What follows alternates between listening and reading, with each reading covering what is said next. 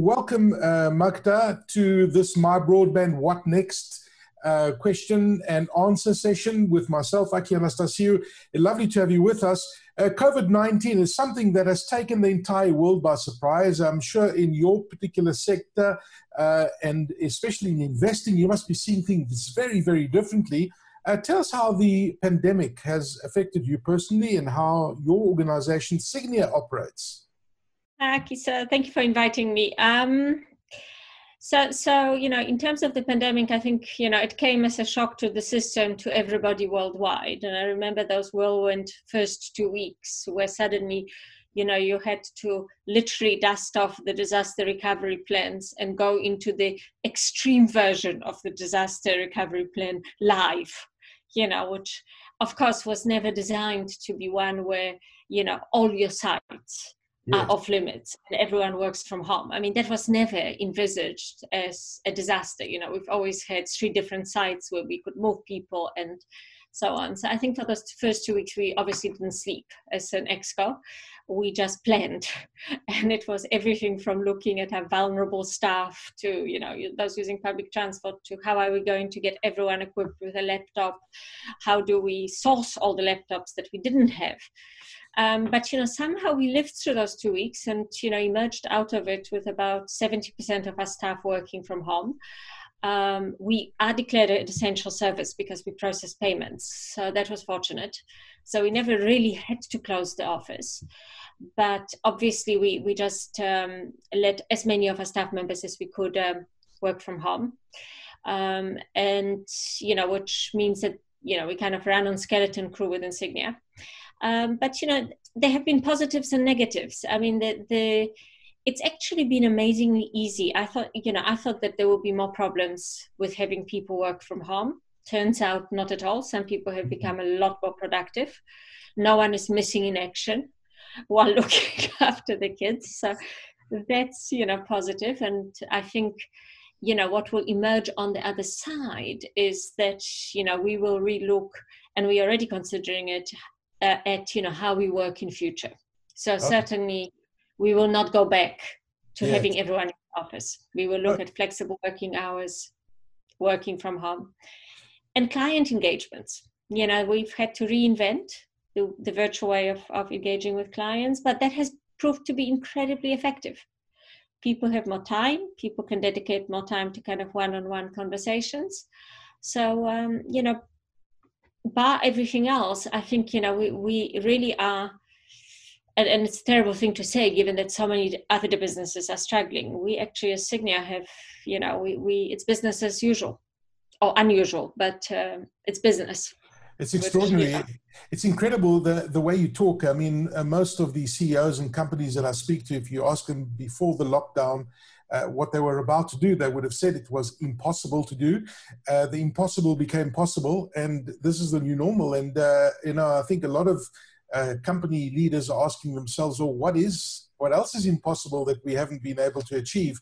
Um, so we're certainly living in a very interesting world. I mean, you've seen the the markets are doing crazy things at the moment, um, and we're we're kind of driven and controlled by a virus right now. Now, one of your um, one of Sygnia's shareholdings is uh, 16% in the Oxford Sciences Innovation um, OCI.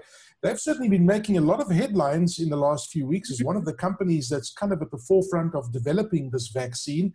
Um, can you share anything from us from Oxford University?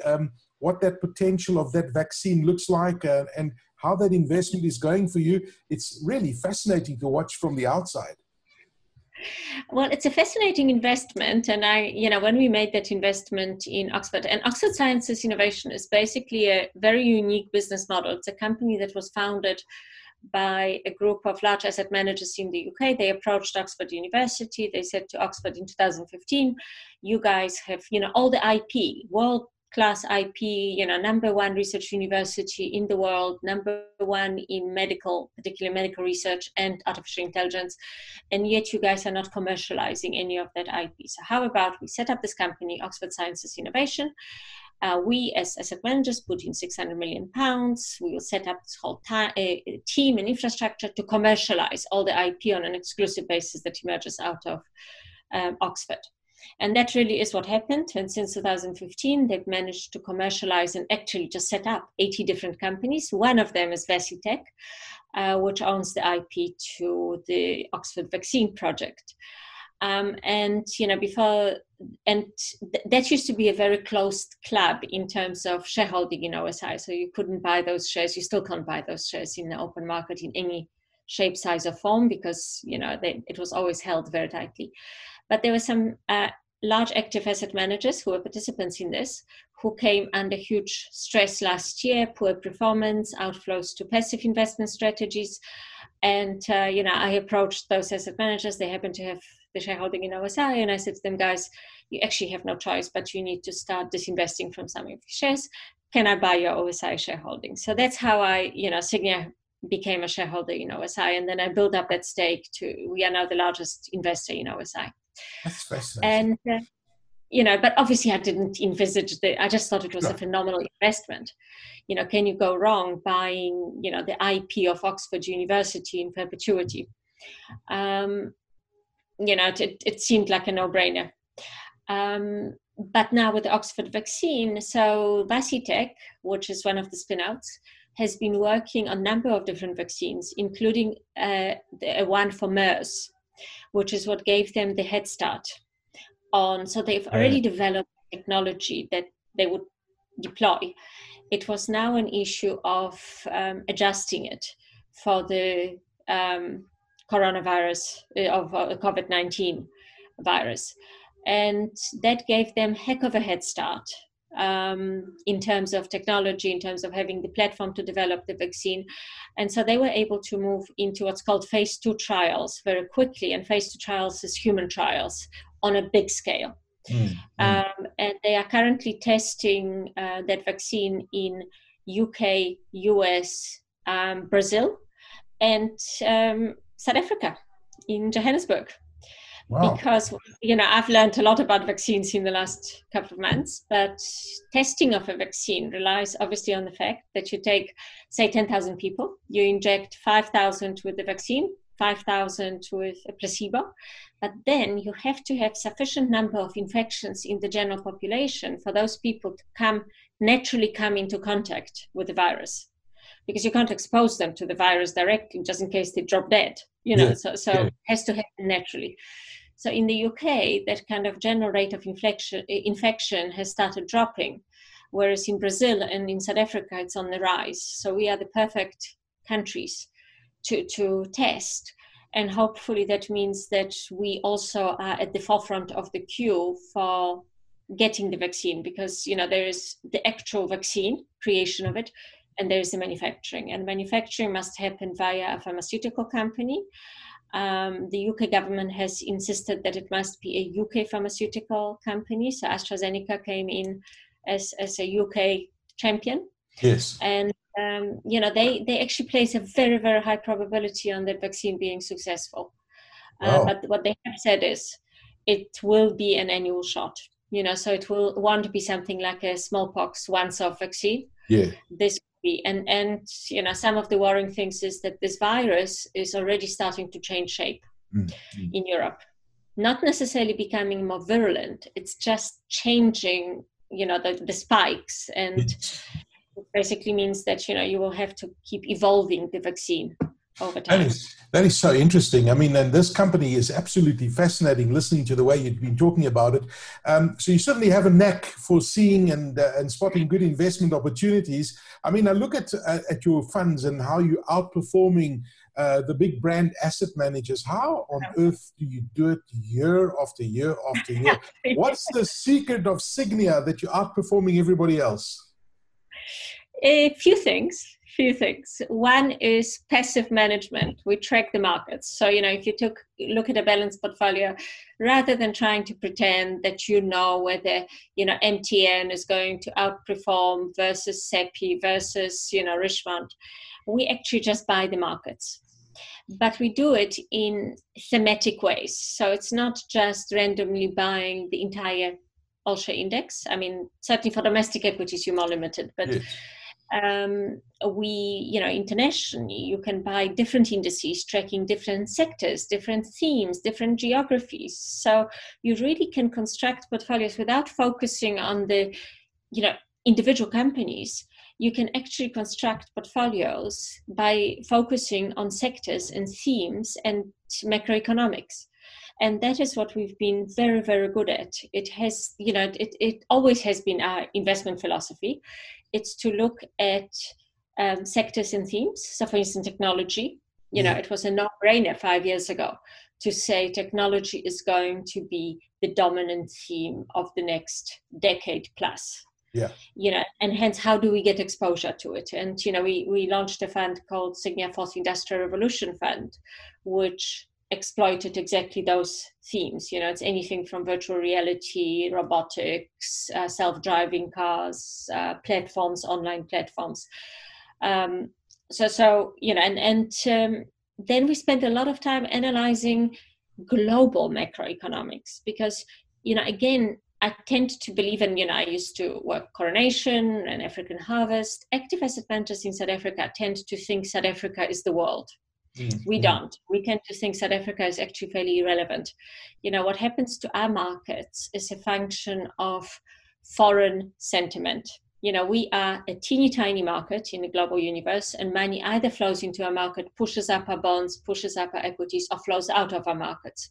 Right. And unfortunately, you know, markets do not, and it's very important to know that markets do not necessarily and in a lot of cases don't reflect the economic fundamentals as they should. You would think that market performance is a proxy for how the economy is doing. It isn't. Mm. it's actually a proxy for sentiment of large investors who either have access to cash or not. And of course you see in this pandemic when um, you know the us fed is printing money when interest rates internationally are at zero and negative if you are a large investment bank you can borrow money at zero and you invest it in economies such as South Africa where interest rates are high. Mm. So we, you know, so so we observe those trends. We look at okay. politics, geopolitics, and macroeconomics, and we go, where's the money going? Well, and we follow the money.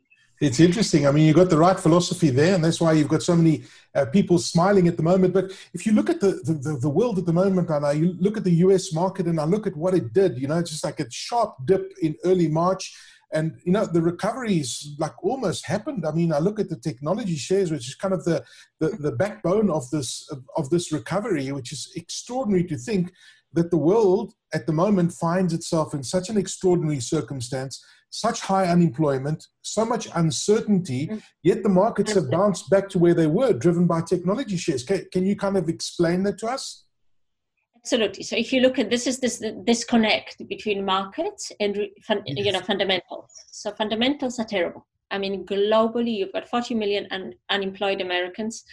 You know, we've got 30% heading for 50% unemployment rate in South Africa, and you're seeing it all around us. I mean, all you have to do is drive out of your building, and you see many more homeless people than you have ever seen before. So it's tragic. And of course, you know, those people are consumers. Now, every economy and every company is driven by consumer spending. You know, take away all the macroeconomic jargon, and you it boils down to the consumer spending, buying. That yes. is what drives economic growth. And we, you know, given that everybody in the world is poorer and is feeling poorer and is sitting at home, that spending isn't happening. So, so the, the major engine of growth is just not there, and many companies are suffering as a result. But mm-hmm there are sectors that are net beneficiaries of this. So, absolutely anything online and auxiliary businesses are benefiting. So, you know, while you're sitting at home, you're ordering your groceries online. So, any online platforms, selling platforms, are flying, Amazon being a good example, but it's not just Amazon, it's all the delivery services, courier services. You know, that is uh, benefiting anything you know you're no longer going to the theater you're not going to the sports games rugby and but what you are doing is you're streaming netflix so yes. again streaming online uh, entertainment is right there you know you are not uh, socializing with your friends but what you are doing is you are gaming. So you're playing games. So anything that provides gaming experiences online is uh, benefiting. So who are going to be the big who are going to be the big losers? So the big losers are look, tourism, tourism, tourism, and anything associated with it is right at the forefront. And obviously, that is tragic, particularly in the context of South Africa, where you know over 10% of our GDP is tourist related. And within tourism sector, you've got everything from hotels, restaurants, mm-hmm. obviously airlines, obviously curio shops. You know, just at the waterfront here in Cape Town, not none of the curio shops have opened, and they want. You know, so so those are the the, the problematic areas. Um, you know, anything that um, SMEs, small and medium-sized yeah. enterprises, which because of this lockdown have literally been destroyed financially. So businesses which survive, you know, on a very kind of very narrow profit margin, and they depend on monthly cash flows. Uh, property, large property companies, commercial property companies, um, because the demand for office space going forward is just not going to be there. So, um, you know, people will work from home. I've already said to, to our ExCo team at Sygnia that, guys, we've got to prepare for the fact that 20 to 30% of our staff, even when they can, will not want to come back to work. They will wow. say to us, We're working from home. We're very happy working in our pajamas. We are not putting makeup. We are not sitting in traffic for an hour you know take it or leave it so um, you know suddenly demand for office space for office furniture goes down but demand for data and connectivity goes up so so there are quid pro quos you know in the economy like yes. companies like microsoft's amazon's um, zoom yes. um, you know so by the way I was talking to a, a, psychologist earlier about you know people working from home and the psychological impacts that are out there. And the one thing that she stressed is you've got to get into the routine that you had before the start, lockdown started. So I heard you talking about pajamas there, and she said pajamas are not good for the psychological well-being of ourselves. You need to get up in the morning, into your routine, shower, wear not necessarily wear a suit and that, but get into clothes and start your work routine and exercise and it all helps with the healthy uh, mental well-being of ourselves. And i think it's it's a big challenge. We're all discovering a lot of these things going forward but you've been very vocal about south african leadership about the economy in south africa. And when i look at how this coronavirus has been handled and the restrictions that we've had in place the precarious situation that our economy finds ourselves right in we heard the the half-term budget yesterday by the finance minister from your point of view, Magda, as the leader of Sygnia, um, are you still optimistic about South Africa? And what do we need to do to really unlock the value and come out of this terrible financial mess that we're in? So it's a very difficult question because, um, you know, obviously we are not alone in this crisis. It's a worldwide crisis. So every single country is becoming more kind of in, internally focused every single country is dealing with not dissimilar problems to us, which is you know unemployment mostly, lack of growth, depression, recession. Um, so, so it's not as if we can turn to others and say, please help. You know, there isn't that much help available, and we've seen it in the budget. Yes. Um, and you know, I think it's a double-edged sword. I think it's it's a saving grace, thank God, that we cannot borrow more because I think if they could, they would and they're borrowing in dollars. And if the rand depreciates, that that debt just goes through the roof. So I'm actually quite pleased that you know there are borrowing restrictions on South Africa. they can't access more dollars. Um, but the reality of it is, I think you know we will have to reinvent the way we think about things such as you know procurement so and, and again there's some positives in being a country like south africa where we've got a couple of things going for us so, look, I did believe that the lockdown was a mistake. You know, kind of my PR firms kept saying, stop talking, you can't, you know, it's now obviously everyone looks back and says, what was the point of killing the economy? I was asking that question right at the beginning. I just said, you know, I didn't think that, and, and I wasn't alone. I mean, leading, world leading developed market economists were saying, you know what's appropriate in UK US is not appropriate emerging markets, but it mm. is what it is. You know, where we are, we are where we are. The, the positives for us are that we actually are quite a flexible, resilient nation, and by that I mean you know we've got a very large informal sector economy, and so people who were never formally employed and they have an amazing ability to there's quite a lot of flex between the, the formal employment and informal employment. So people are used to surviving on very little um, as opposed to you know in, in the uk and in the us where they're not you know they, they're queuing up for their um, unemployment benefits in giant suvs you know our population is queuing up you know as they have always queued up for, for teeny tiny amounts of money. So so we've got more flex, more more adjustable yes. population. You're not seeing social unrest in South Africa. You are seeing social unrest in the US and in the UK. So so different reactions and adaptability. The weak rand is actually surprisingly a benefit. We are a net exporter, not importer of products. So obviously our exports benefit. It just becomes a lot cheaper to export. Right. It has become a lot more expensive to import. So anything that you want to, you know, bring in from abroad is costs more. Benefit of that is we will have to look at domestic suppliers. We will have to look at domestic rent-based procurement, which is an opportunity. It means manufacturing can potentially um, rise up again because we will need to start looking mm. at domestic suppliers. And you know, we are a nation of entrepreneurs. I mean, in South Africa, you know, everyone is an entrepreneur. Yeah, yeah. So if we can channel it correctly, if we can provide sufficient amount of at least startup capital to people who want to start businesses, which can supply the new economy, we could over time kind of emerge out of this crisis you know in, in a better position. But um, it will take a very very dedicated focus. Um, and and my concern about government is you know i just participated in the infrastructure conference a few days ago. And you know there is me going guys move. We need to do things quickly. The private sector is willing to commit capital but you know you're going to outlive this goodwill that has been yes. created. Yeah. This pandemic and then you hear the government side of the equation which is well we've got this process to go through this process and then that paperwork and this red tape and and you just go okay.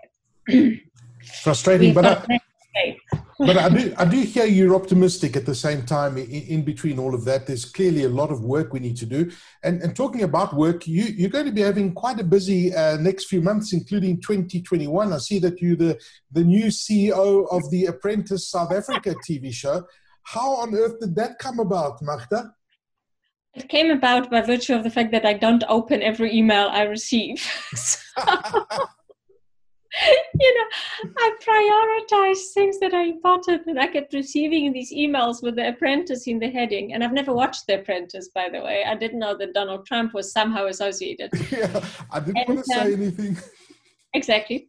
Um, so I knew nothing about the apprentice beyond that. And you know, someone so I was asked by the producers, and I kind of went, "Oh, that sounds interesting." And that was an email that I received about three months ago. And then I never opened another email but there was a huge email trail and wow. they just died in my inbox. And uh, that press release caught me by surprise as much as it caught everybody else. And that's when i reread all the email. That's when i went oh my god read the emails. That's amazing. Well i'll tell you what the, now is a good opportunity for you to rehearse you're fired okay? So pretending you're firing me just give me a you're fired just do this rehearsal now um, you know what? I, that I'm I'm not convinced how I'm going to do this yet. But uh, you know, I have fired my my um, share of people in my career. So saying to someone, "I'm really sorry, you are fired," is not going to be. But but I am hoping that we can adjust the the way that the apprentice is structured to be uniquely South African. So rather yes. than looking at um, you know what has happened in the US, where they ran the program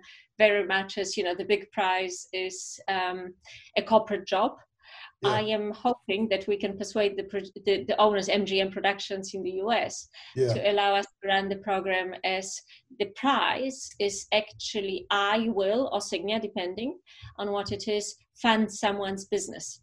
Oh. So it's not a job, it's funding of your business. Very good. And Very I want to do it is because it opens up the world, you know, it opens up the, the, the whole competition mm. to every South African. So it doesn't matter whether you've got a tertiary degree or not. Yeah. If you are scrappy, if you are hardworking, if you are multitasking, prepared to work hard, you know, and entrepreneurial in nature, um, you can audition. So, so that's what I'm hoping to to to achieve through the apprentice and, and skew the program a little bit to be South Africa specific as opposed to kind of you know European or US based. Listen, Magda, you've got a very stressful job. What have you been doing to switch off during lockdown? I mean, you mentioned Netflix. So you do you watch Netflix? What are you currently watching? What does Magda do to switch off from this crazy world we're in at the moment? Oh, you're not going to believe it. I get up in the morning and I run on a treadmill for two hours what? every single morning, seven days a week, and I watch crime series. However rubbish they are, I watch crime series, and that is my way of completely distressing. And then I start my day. Okay. And your favorite app that you're using on the phone, what is the one the one piece of technology you could do without? Which app and which piece of technology? Without or with? Well, without. What what can you do without?